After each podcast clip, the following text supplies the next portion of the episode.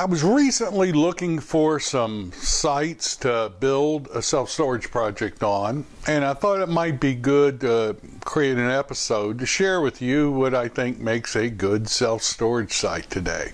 My name is Mark Helm, and I'm the author of Creating Wealth Through Self Storage, and I'm the creator of the Quick Start Academy. Quick Start Academy houses the on demand self storage boot camp, which is the premier training I do that will take you from wherever you are right now to putting your first self storage facility into service if that's what you would like to do this year. You can find out more about it at Quick Start Academy or creating wealth through self-storage.com. So I was recently traveling out of state looking at some sites to do a self storage project on and had one in particular I was looking at. We ultimately decided not to do it. I'll share why, but I thought it'd be good to do an episode today. It's been a while on what makes a good self storage site, in my opinion. And I think there's four elements that will make a great self storage site. Let me share with you what they are. The first is always visibility, and it still is you know, we track where our new leases come from, and you still today, you, you might not think so, but today the number one in almost every facility, and if it's not number one, it's number two, is drive by. Now, it's not like the customers or potential customers drive by, look over, see a self storage facility, and go, oh, wow, I'm going to stop in and get a storage unit. That's not what happens. But if you think about it, it makes absolute perfect sense. If in in the case of our portfolio, the average customer lives 3.2 miles away. I mean, I've said this before, but literally, you can send a drone up and see the vast majority of our customers or potential customers.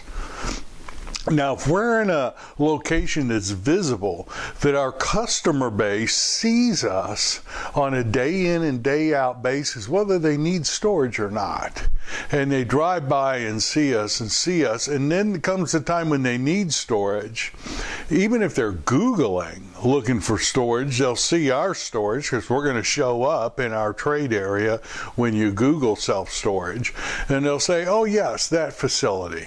Or they'll think about needing self storage and they'll say, What was the name of that facility? Oh, yes. And they look us up and give us a call.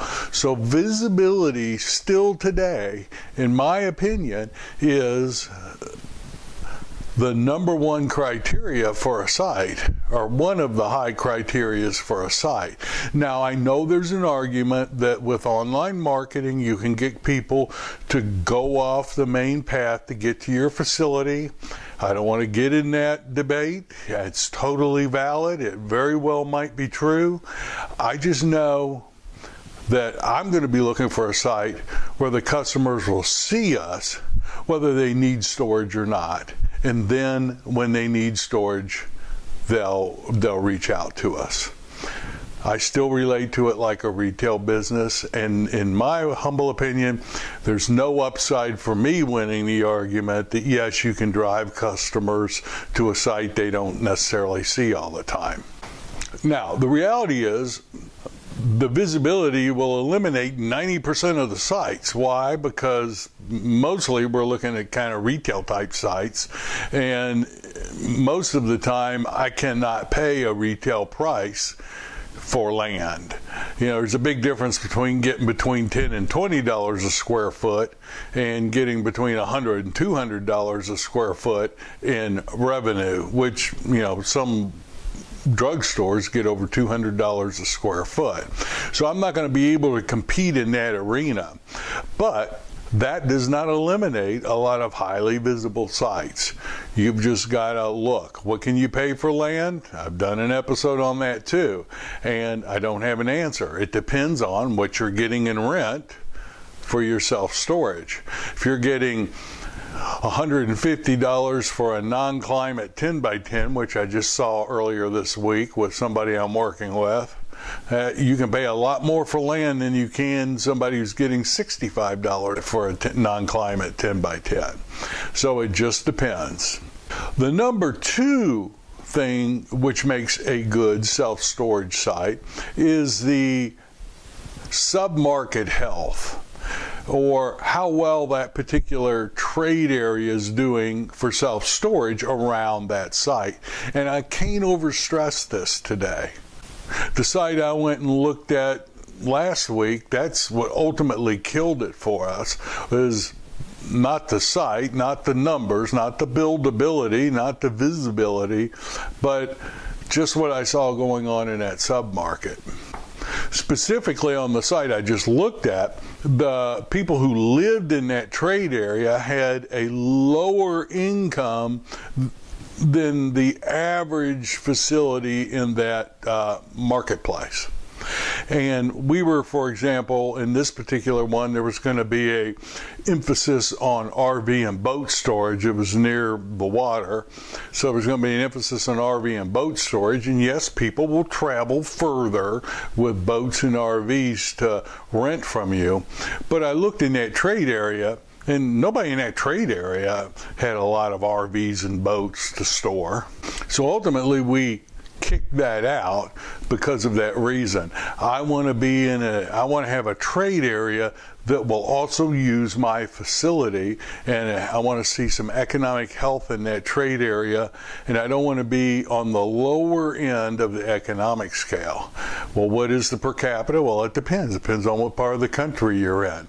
You know, $60,000 average income in San Francisco is dang near poverty and 40,000, 35,000 is very good in certain parts of Texas. So it just it just depends. I can't give you a number, but what I look at is in this trade area for this site or this storage facility, how does the population demographics compare to other trade areas in that same marketplace? And I want to be towards the median or above, not towards the bottom. Specifically, what I look at to determine the health of a trade area is income per capita in household income, and we've just talked about that. I also look at population. Now, I don't have an exact number. A lot, very often, used to be 10, 15 years ago, you would hear 50,000. I don't adhere to that because, I mean, it's great, but I want, I, there's, we're in a lot of markets, secondary and uh, second tier and third tier markets, where you're not going to have 50,000 per capita in a three mile radius. Um, I just don't, I want to see some population. I want to see some people there. I also want to see, just as important to me, is population growth. Now, I don't need double digit population growth, but I don't want to be in a trade area where the population growth has been flat over the past decade or so or has been going backwards. Population growth will fix all the mistakes you're going to make as a self storage builder and developer. I also look at occupancy rates and rental rates from the competition that are located in my submarket, not in my city, not in the marketplace, but in that same trade area where the site is I'm looking. Now, don't just assume because everybody's full or looks full that that means it's a good trade area. You want to look at rental rates. You want to look at whether how many facilities might be in lease up. I don't want to be second or third in a lease up race to get the customers in that trade area. You also want to look at what the rental rates are in today's world, you know, it could cost us 50 to 60 bucks to build a storage facility, a single story drive up storage facility. And it doesn't matter where in the country I'm building it, it's going to cost me something close to that. Yes, it'll vary a little bit, but it'll cost close to that for us today, how we build them.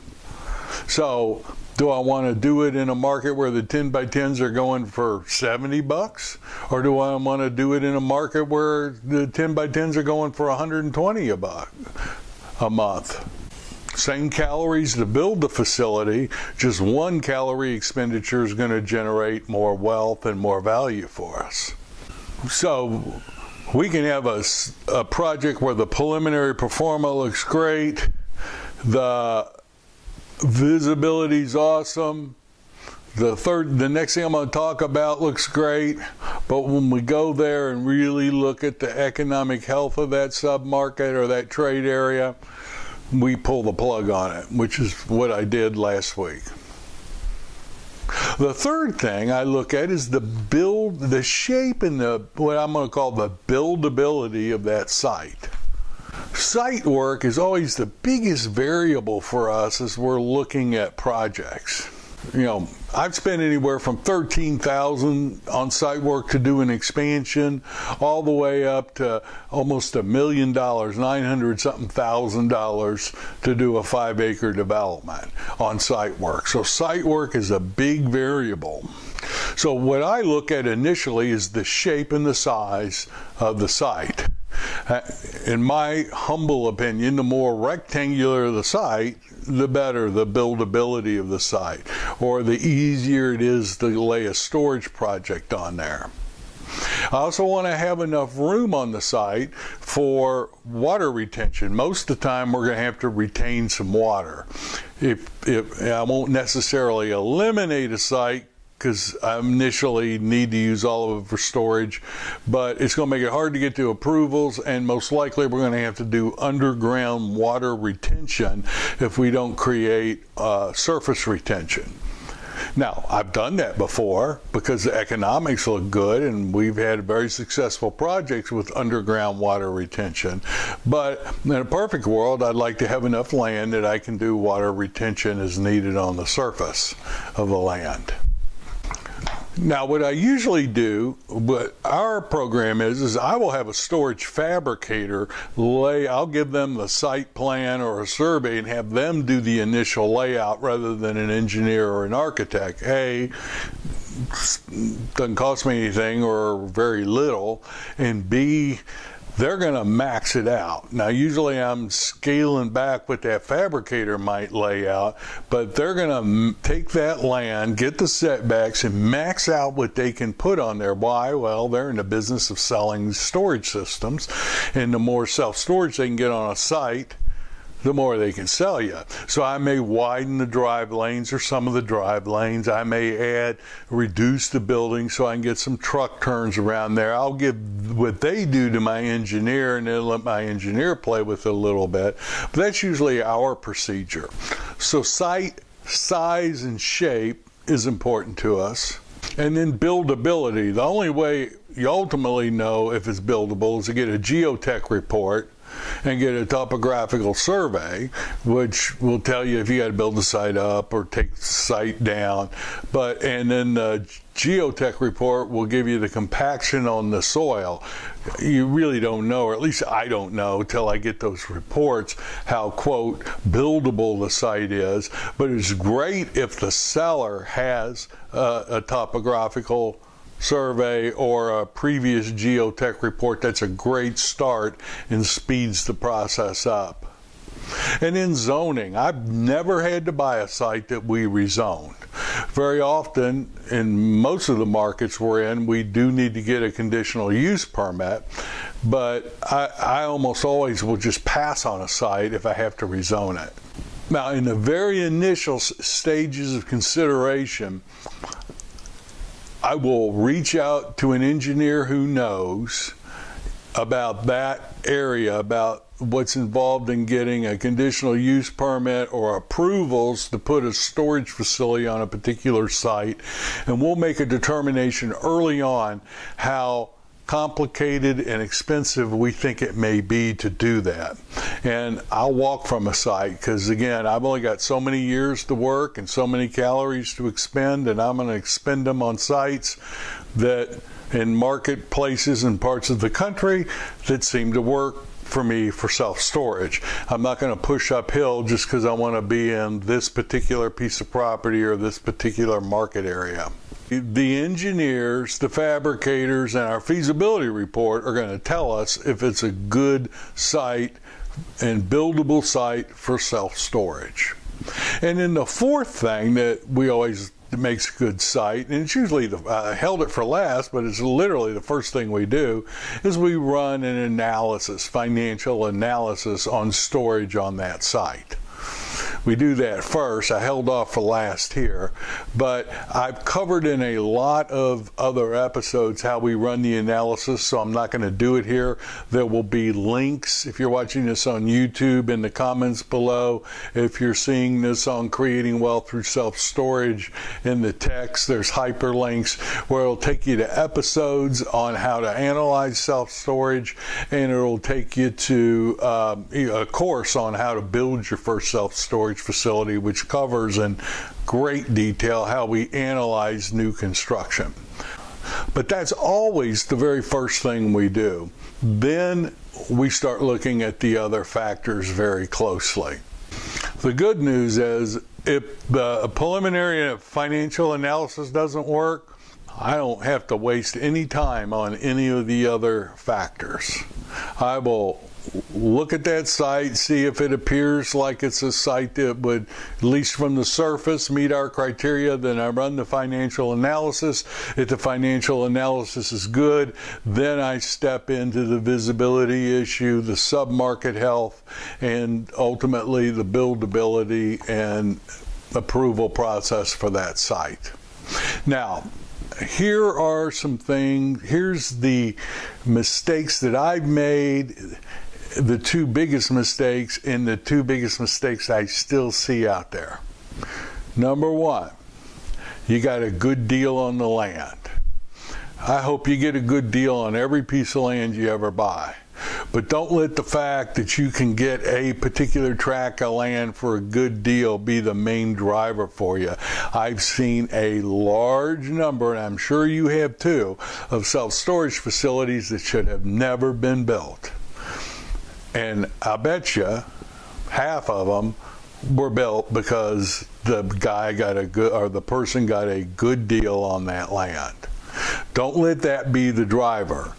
Make sure that the economics of the facility work, the visibility, the sub-market health, buildability. Then try to get the best deal you can. But you don't have to get a great, you know, basement bottom bargain price on everything. If the numbers work at what the seller's asking for the land, pay it. If the numbers don't work, don't pay it. If you want to track, pay what the financial analysis says that will allow you to achieve at least your minimum benchmark numbers. You do have those, don't you? That's part of your business strategy we spend so much time talking about. The other big mistake I see a lot of people make is we already own the land or we already own the building and we want to do something with it and we think self storage is what we should do because self storage is high or for whatever reason. That's great if you own land or own a building to convert. Just make dang sure that that trade area that is visible and that trade area needs more self storage space in it right now. If it doesn't, don't do it hold it, do something else with it. Don't just build it, put self storage somewhere because you control the land or control a building we live and die by our feasibility reports. And I've seen that over and over again, and I've even done it. None of what we think ultimately matters. What matters is the marketplace. Will that trade area rent storage from you anywhere near what you have on your pro forma? And will they rent parking and RV storage from you anywhere near what you have on your performa? What we think doesn't matter. It's what the market thinks is what counts. So in today's world, this is what I think is important when we're looking at sites. Now, there's still a lot of sites out there. There's still a lot of trade areas and submarkets that need self storage. No, it's not easy, but you got to work to find it. Thank goodness or else everybody be doing it. I know sometimes it seems like everybody is doing it, but they're not. You're doing it strategically and with a plan and with a strategy. So, happy hunting as you look for sites for your next self storage project. My name is Mark Helm. I'm the author of Creating Wealth Through Self Storage, and I'm the creator of the Storage World Analyzer, which is the financial analysis tool we use to run the analysis we've been talking about. So you can find out more about that at creatingwealththroughselfstorage.com. Click on Storage World Analyzer. Thank you very much, and I look forward to being with you next week.